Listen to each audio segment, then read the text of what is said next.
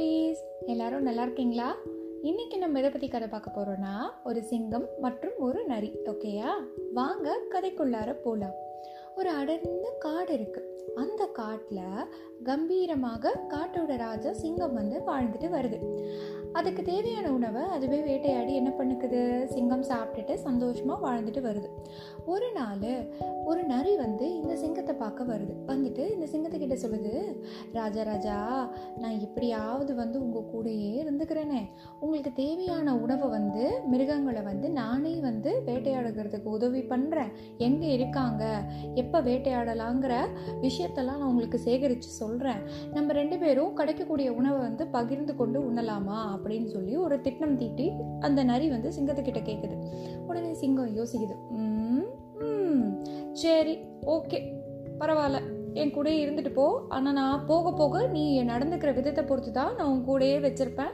என்கிட்ட எந்த வம்பும் பண்ணக்கூடாது அப்படின்னு சொல்லி சிங்கம் நல்லா எச்சரித்து அந்த நரியை வந்து தன் கூட கூட்டாளியாக சேர்த்துக்குது. இந்த நரியும் வந்து சிங்கத்துக்கு ரொம்ப விசுவாசமாக நடந்துட்டு வருது. எங்கெங்கெல்லாம் மிருகங்கள் இருக்குது எப்போ வேட்டையாடலாங்கிற விஷயத்த ராஜா கிட்ட எடுத்துகிட்டு வந்து சொல்லுது. சிங்கமும் அதுக்கு தகுந்த மாதிரி வேட்டையாடி கிடைக்கக்கூடிய உணவை வந்து ரெண்டு பேரும் என்ன பண்ணிக்கிறாங்க? பகிர்ந்து சாப்பிட்டுட்டு சந்தோஷமாக வாழ்ந்துட்டு வராங்க. இப்படியே கொஞ்ச நாள் போகுது. ஒரு நாள் இந்த தந்திரக்கார நரி வந்து யோசிக்குது. என்னடா இது?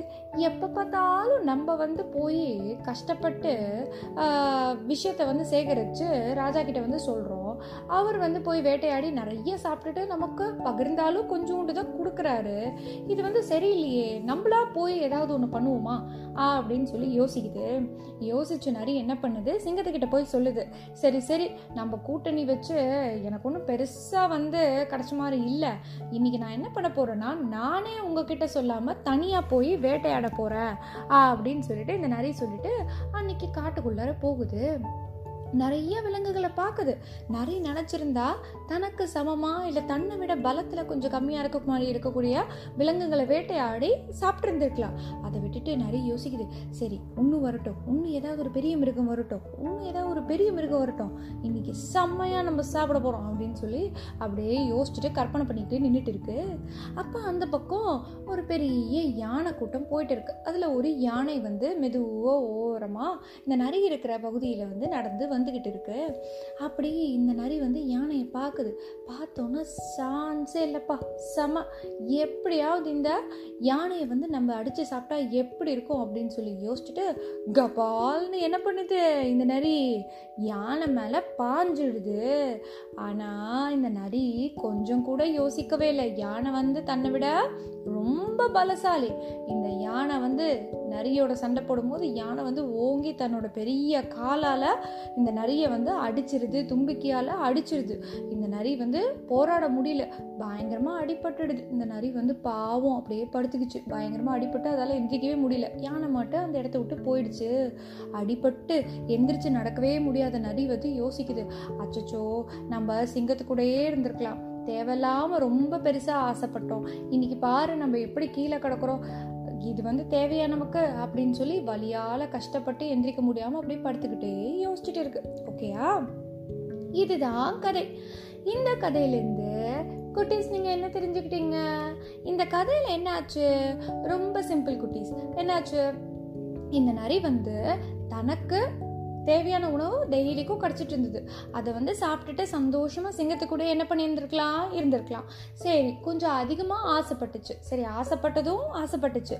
வந்து நரி வந்து காட்டுக்கு வேட்டையாடுறதுக்காக உள்ளே வந்திருக்கும் போது தனக்கு சமமாக இல்லை தன்னை விட ஓரளவுக்கு சமமாக இருக்கக்கூடிய ஒரு மிருகத்தை வேட்டையாடிருந்தா அது சாப்பிட்டு சந்தோஷமாக என்ன பண்ணியிருந்திருக்க முடியும்? வேட்டையாடி சாப்பிட்டுருந்துருக்க முடியும். ஆனால் தன்னால் முடியாத ஒரு விஷயம் ஒரு பெரிய விஷயத்துக்காக எப்படியாவது இதை அடைஞ்சே தீரணும்னு ஆசைப்பட்ட நரி என்னாச்சு கடைசியில்?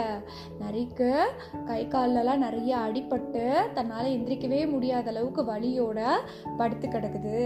ஓகேயா ஸோ எப்போவுமே குட்டீஸ் வந்து என்ன பண்ணணும்?